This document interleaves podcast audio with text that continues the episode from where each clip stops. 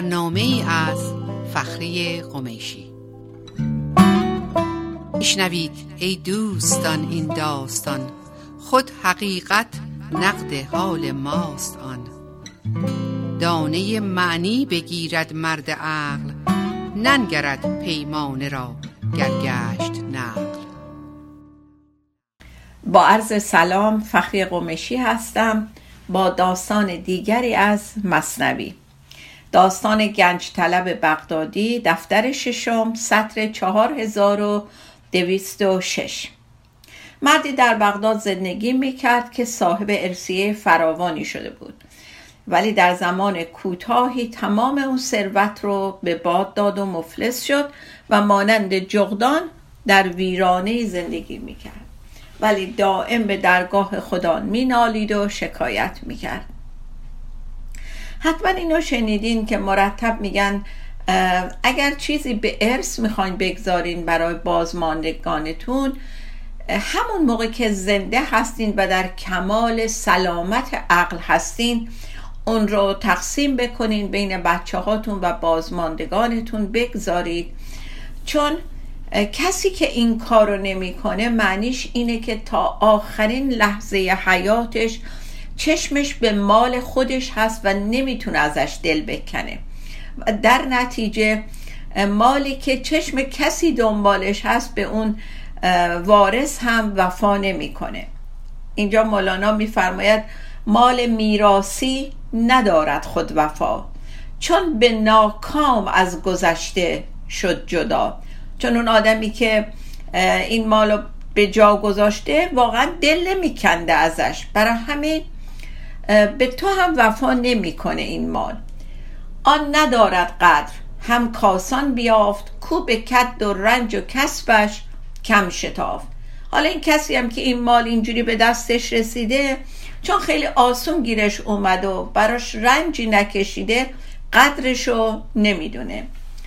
قدر جان زان می ندانی ای فلان، که بدادت حق به بخشش رایگان. مولانا بلا فاصله روشو میکنه به ما و میگه که تا اونجا داستان بود، ولی تو چقدر قدر جونی رو که من به تو به رایگان دادم میدونی؟ واقعا سوال سختیه. ما چقدر قدر جونمون رو میدونیم؟ خدا رایگان به ما داده، راحت به دستمون اومده. آیا از سلامت جسم و جانمون واقعا نگهداری میکنیم؟ ورزش میکنیم؟ غذای سالم میخوریم؟ فکرای بد و منفی نمیکنیم؟ فکرای سازنده و آفریننده میکنیم؟ هر کدوم اینا رو که باید درست انجام بدیم، اگر دادیم قدر این هدیه رایگان خدا رو میدونیم. این هم یه نوع ارث دیگه، ولی خدا همیشه داره به ما میده، نه مثل صاحب مالی که در آخرین لحظه هم ازش دل نکنده و از خودش باقی مونده. گفت یا رب برگ دادی رفت برگ، یا بده برگی و یا بفرست مرگ. این آدم مال باخته رو به خدا میکنه، میگه برگ دادی، مال و منال دادی، همه رفت. حالا دوباره یا یه مال و منالی بده یا مرگ بفرست. داستان هفته پیشم یادتونه که اون مار خورده تا به سختی افتاد و کتک میخورد، هم گفت من بکش راحتم کن دیگه. یعنی تحمل مقاب یعنی همراه شدن با اون سختی رو که در نهایتش یک پند و یک بنفیتی هست نداریم. زودی میگیم خدا یا مرگ بده راحت شیم. حالا اینم هم همینو میگه، میگه یا مال دوباره بی درد سر بفرست یا مرگ بده. چون تهی شد یاد حق آغاز کرد، یا رب و یا رب اجرنی ساز کرد. حالا که دستش از مال دنیا خالی شده بود و به سختی افتاده بود، یاد خدا کرد. نشسته بوده هی یا رب یا رب میکرد که پناه هم بده پناه هم بده. تازه اینجا یاد خدا افتاده بود. یه مثال قشنگی باز اینجا میدونین که مرتب داستان تو دل داستان هستش. در هر داستانی که من شروع میکنم، خب ولی به خاطر وقت کممون نمیتونم همه اونا رو بیارم. مولانا خیلی مثال میزنه از اینکه سازهای ذهی مثل تار و ستار و تنبور و اینها یک کاسه چوبی دارم و هرچه داخل این کاسه خالی تر شده باشه، قشنگ توش رو تمیز کرده باشن، صدای اون ساز بهتر در میاد. و همچنین نی و نی هم که میدونین اصلا مثنوی با نی شروع میشه، با داستان نی. هرچی درون نی رو بهتر سوزونده باشن، خالی خالی کرده باشن، صدای اون نی بهتره. حالا اینجا مولانا برمیگرده به شرایط ماها. وقتی درونمون خالی بشه اون وقت صدای یارب یاربمون در میاد. ما موقعی که پریم یادش نیستیم. به هر حال ای بسا مخلص که نالت در دعا، تا رود دود خلوصش بر سما. حالا این که دیگه مخلص و چیز شده بوده، انقدر یارب یارب میکنه که این از سوز دلش، این دودی که از سوز دلش بلند میشه تا آسمون میره و به چشم و گوش ملائک میرسه. پس ملائک با خدا نالید زار، کی مجیب هر دعا وی مستجار. ملائک میرن پیش خدا میگن که ای خدایی که اجابت کننده همه دعاها هستی، ببین این بندت چجور داره ناله میزنه و سوز میزنه، چرا بهش توجه نمی کنی؟ بنده مومن تضرع میکند، اون نمیداند به جز تو مستند. میگه این بنده‌ای که داره اینجوری تضرع میکنه، بدون بدون تو هیچ، به جز تو هیچ استنادی، هیچ تکیه‌گاهی، چیزی نداره، فقط به تو متکی شده. تو عطا بیگانگان را میدهی، از تو دارد آرزو هر مشتهی. میگه هر خواهشگری، هر خواهش کننده‌ای دست دعاش به طرف توه، تو غریبه ها رو میدی. اینی که اینقدر داره التماس میکنه چرا بهش توجه نمی کنی؟ حق بفرماید که نه از خاری اوست، عین تأخیر عطا یاری اوست. پروردگار به ملائک جواب میده که این تأخیر من در اجابت دعای او اتفاقا یک نوع یاری و لطف در حقش که من دارم میکنم. این برای این نیستش که من اونو فراموش کردم یا خار و ذلیل پیش من، برای همین من دعاشون نمیشنوم. نه، اتفاقا دارم بهش کمک میکنم. حاجت آوردش ز غفلت سوی من، آن کشیدش موکشان در کوی من. میگه بالاخره یک چیزی باعث شد که این بیاد در خونه من، تو کوی من، در کوچه من. کشان کشان, کشان از موش گرفتن، کشوندنش، آوردن در خونه من. اونم حاجت و زا... مثلا درخواستش بوده. گر برآرم حاجتش او وارود، هم در آن بازیچه مستغرق شود. میگه من اگه الان حاجت اینو بدم، این دیگه ول میکنه، اصلا یاد من نمیکنه و میره گرفتار و غرق این بازیچه جدیدش میشه. بازیچهش همون مال و اموال بود دیگه، مستغرق شده بود، غرق شده بود تو اونا. میگه دوباره هم اگه بهش بدم این درخواست مال میکرده دیگه از خدا. میگه الان من اگه این مالو بهش بدم این میره دوباره غرق میشه و اصلا یاد من دیگه نمیکنه. گرچه مینالد به جان یا مستجار، ای شکسته سینه خسته گو بزار. میگه که درست الان به ظاهر داره هی میناله و آه و ناله میکنه و اینها و دنبال پناهگاه میگرده، به من میگه مستجار. مستجار یکی از اسماء الحسناست، یعنی ای پناهگاه همه کسانی که حاجتمند هستین. این الان دلش شکسته است و خسته است، ولی بذار با این حالش ای بناله. خوش همی آید مرا آواز او، وان خدایا گفتن و آن راز او. خدا میگه من خیلی خوشم میاد این داره اینجوری منو صدا میکنه، من خوشحالم، میخوام بیشتر بشنوم، میخوام این رابطمون بیشتر برقرار باقی بمونه. بی مرادی مؤمنان از نیک و بد، تو یقین میدان که بهر این بود. این که من مرادشون رو زود نمیدم فقط دلیلش اینه که میخوام اینا ادامه بدن به این رابطه قشنگی که با من تازه شروع کردن و این باعث میشه که من خوشم میاد که بنده هم اینجوری میان نزدیک من میشن. من برای این دارم طولش میدن و و امکان نداره که بالاخره اینا دست خالی برن. نمیشه هیچ بنده حاجتمندی در رحمت الهی رو بکوبه و دست خالی بره. فقط تأخیر اجابت دعا دلیل داره. باز اینجا یه قصه خیلی کوچیک دیگه ای میارم تو دل این و اون اینه که دو تا زن میرن در دکون نونوایی. یکیشون پیر و قرقرو و بد اخلاق بوده، یکیشون یک دختر خوشگل و ترگل و برگل و جوون. خب نونوایی نون فطیر سرد کهنه بیاض میده دست پیرزن، بلافاصله میگه بگیر و برو.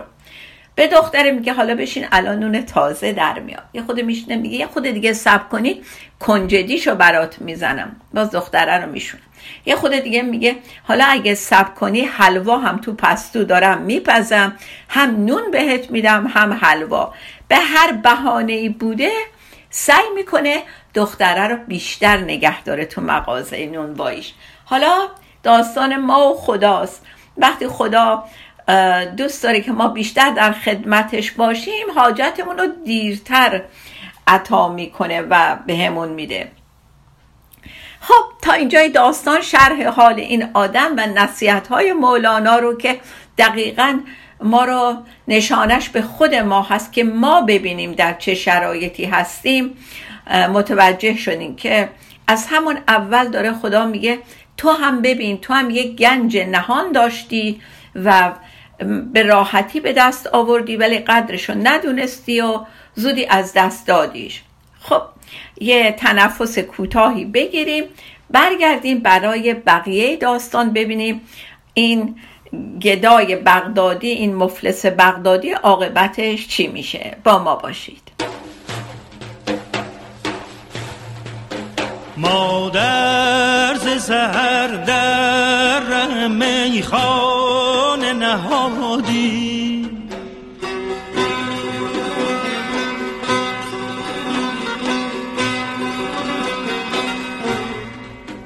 مادر ز سحر در میخانه نهادی، محصول دعام در جام نان نهادی.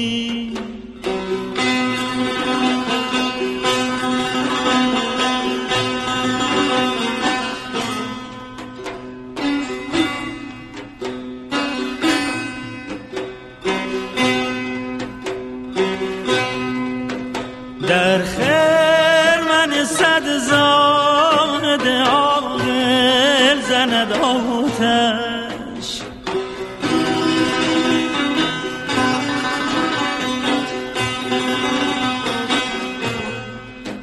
در خرمن صد زاند آغل زند آتش. این داغ این داغ این داغ که ما بر دل دیوانه نهادیم، مادر ز سحر در میخانه نهادیم، محصول دعا در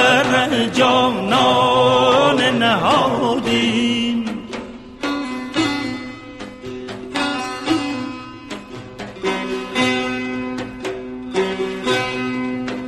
در خرمن صد زاند آغل زند آتش،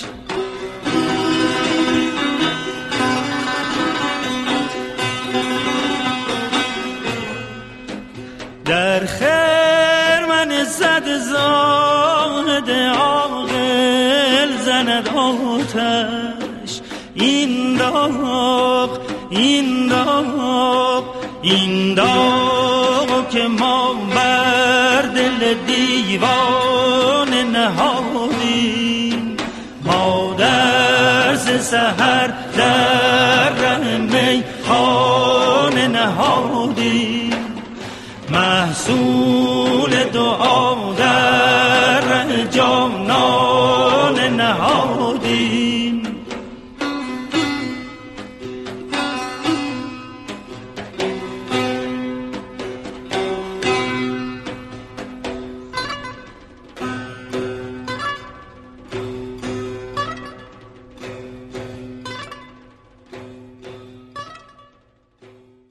با عرض سلام مجدد برمیگردیم برای قسمت دوم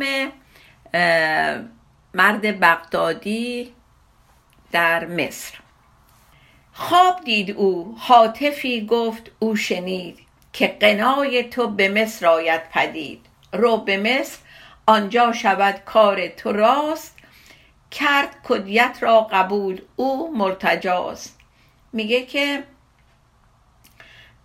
تو خواب میبینه همین این مرد بغدادی که الان مفلس شده، تو خواب یه هاتفی یک بزرگی رو میبینه و اون بهش میگه که خواسته تو توی مصر به عمل میاد، بلند شو برو مصر و اونجا حتی اگر مجبور شدی که گدایی بکنی هم بکن و حاجت تو اونجا برآورده میشه. در فلان موضع یکی گنجیست زفت، در پی آن بایدت تا مصر رفت. یک گنج بسیار قلمبه و چاقی توی مصر هست، باید بری اونجا و اونو به دست بیاری. با اعتماد و اتکایی که ندای این هاتف در دل این مفلس به وجود اومده آورده بود، این بلند میشه و به طرف مصر میره. باز برمیگردیم به یکی دیگه از سمبول هایی که مولانا استفاده میکنه و اون استفاده از شهر مصر یا کشور مصر. چرا مصر رو اینجا به کار میبره؟ برای اینکه در اون زمان مصر مرکز نیشکر دنیا بوده. نیشکر فراوان در اونجا تولید میشده و به همه جا صادر میشده و باز شکر و نیشکر سمبل خوشی و فراوانی و شادمانیه. میگه برو اونجا که مرکز شکر هست و اونجا حاجتت رو به دست میاری. بلند میشه و از این خوابی که دیده خیلی خوشحال میشه و راه میفته، با اون تتمه مالی که هم داشته همراهش بوده ور میداره و میره به طرف مصر. ولی خب تا به مصر میرسه این پول اندکی که همراهش بوده کم کم خرج میشه و وقتی میرسه اونجا دیگه حتی یک سکه بی ارزش هم براش نمونده بوده که شکمش رو سیر بکنه. یکی دو روز به هر بدبختی بوده طاقت میاره، ولی به هر حال گرسنگی اونقدر بهش فشار میاره که تصمیم میگیره دست به گدایی بزنه، برای اینکه به هر حال میخواسته زنده بمونه دیگه. ولی یک کرامتی در انسان هست که اون به هیچ وجه در آدم از بین نمیره. چه یادتونه توی اون داستان آهو در استبل خران که میگفتش که گر گدارو گشتمی، یادم رفت الان همه شعرها، ولی همونه که من ظاهرم گدا شده ولی باطنم که گدا نشدم. این آدمم با اینکه الان اینقدر مفلس شده ولی هنوز شرم داره از اینکه گدایی بکنه، دست گدایی دراز بکنه. خب پیش خودش میگه پس صبر کنم شب بشه تا تاریک بشه و لااقل کسی صورت منو نبینه، تو تاریکی صدایی در میارم و التماس و زاری میکنم، شاید اینکه صدامو بشنوه و از اون بالا یه سکه‌ای بندازه، یه بسته نون کهره‌ای بندازه و من بخورم و سیر بشم. خلاصه شب تو تاریکی شروع میکنه تو کوچه راه رفتن و هر چی سعی میکنه هی بگه کمک کنین من گدام نوری بدیم. این دهنش باز نمیشده اصلا به گفتن این حرف، نمیتونسته خودش رو راضی کنه که اینقدر به پیسی و بدبختی افتاده باشه که بخواد گدایی بکنه. از قضای روزگار در اون زمان در شهر مصر برای اینکه ناامنی شده بوده، حاکم اون زمان دستور میده که شبها به قول امروزی ها حکومت نظامی باشه و هیچ کس اجازه نداشته باشه شبها توی کوچه دیده بشه و اگه دیده بشه اساس ها یا اون پاسبان ها حق داشتن اونو بگیرن و ببرن پیش داروقه.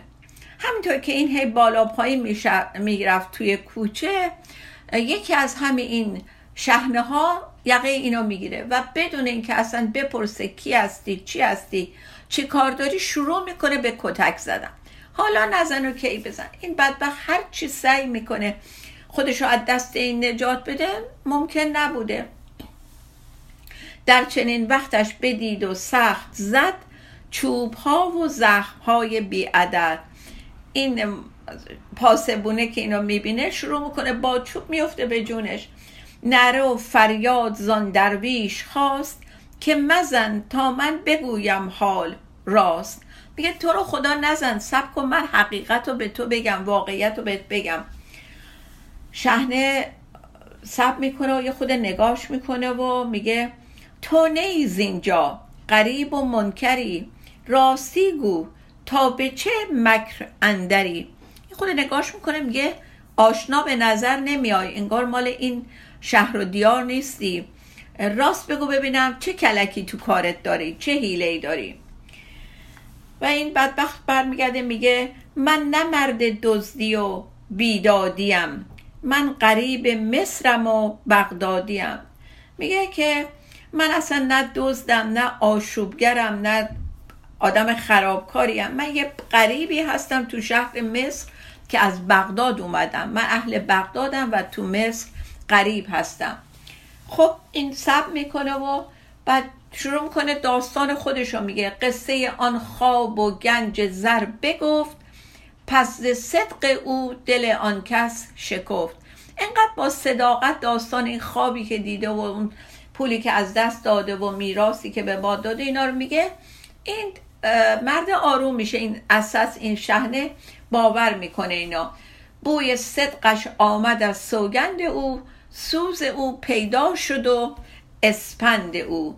یعنی از شدت صداقتی که در حرفش داشت واقعا اون سوز درونش هم برملا شد، معلوم شد که راست میگه، رایحه صداقتش از حرفاش پیدا شد.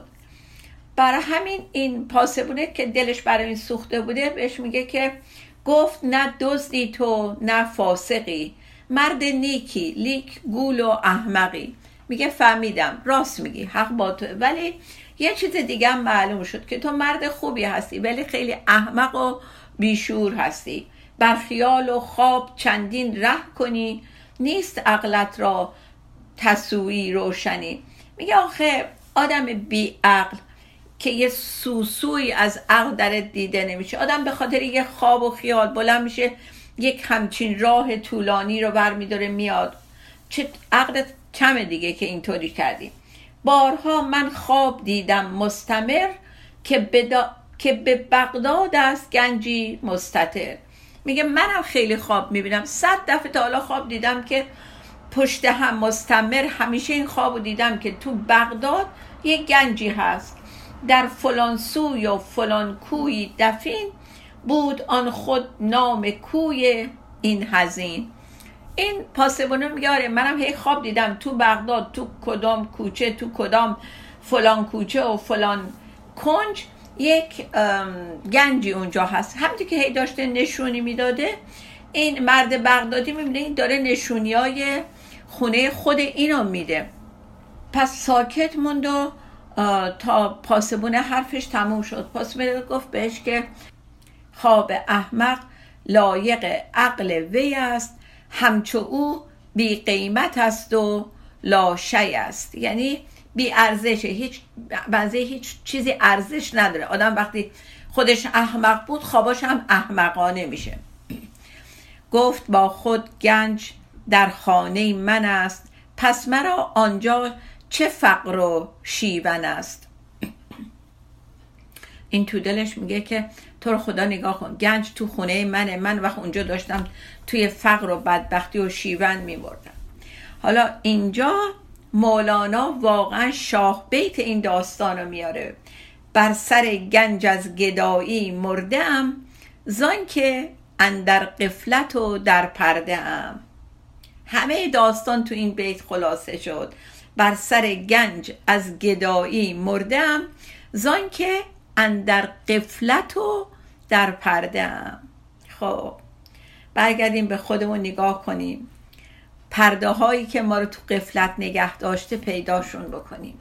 ما هم تو قفلتیم دیگه، ما هم یه پرده رو هوشیاریمون رو گرفته، پرده ها رو بشناسیم و کنار بزنیم. باز یه داستان کوتاه دیگه، پیرمردی سالها روی صندوقچه‌ای نشسته بود و در رهگذر گدایی میکرد. یه بار که یه کسی اومد پیشش گفتش به من یه پولی بده. گفت اون چیه روش نشستی؟ گفت یه صندوقه. گفت تا حالا توش رو دیدی؟ گفت نه. پدرم هم این رو میشست گدایی میکرد، منم هم همین کارو میکنم. گفت بلند شو درشو باز کن ببین چیه. درشو باز کردید توش پر از طلا و جواهره.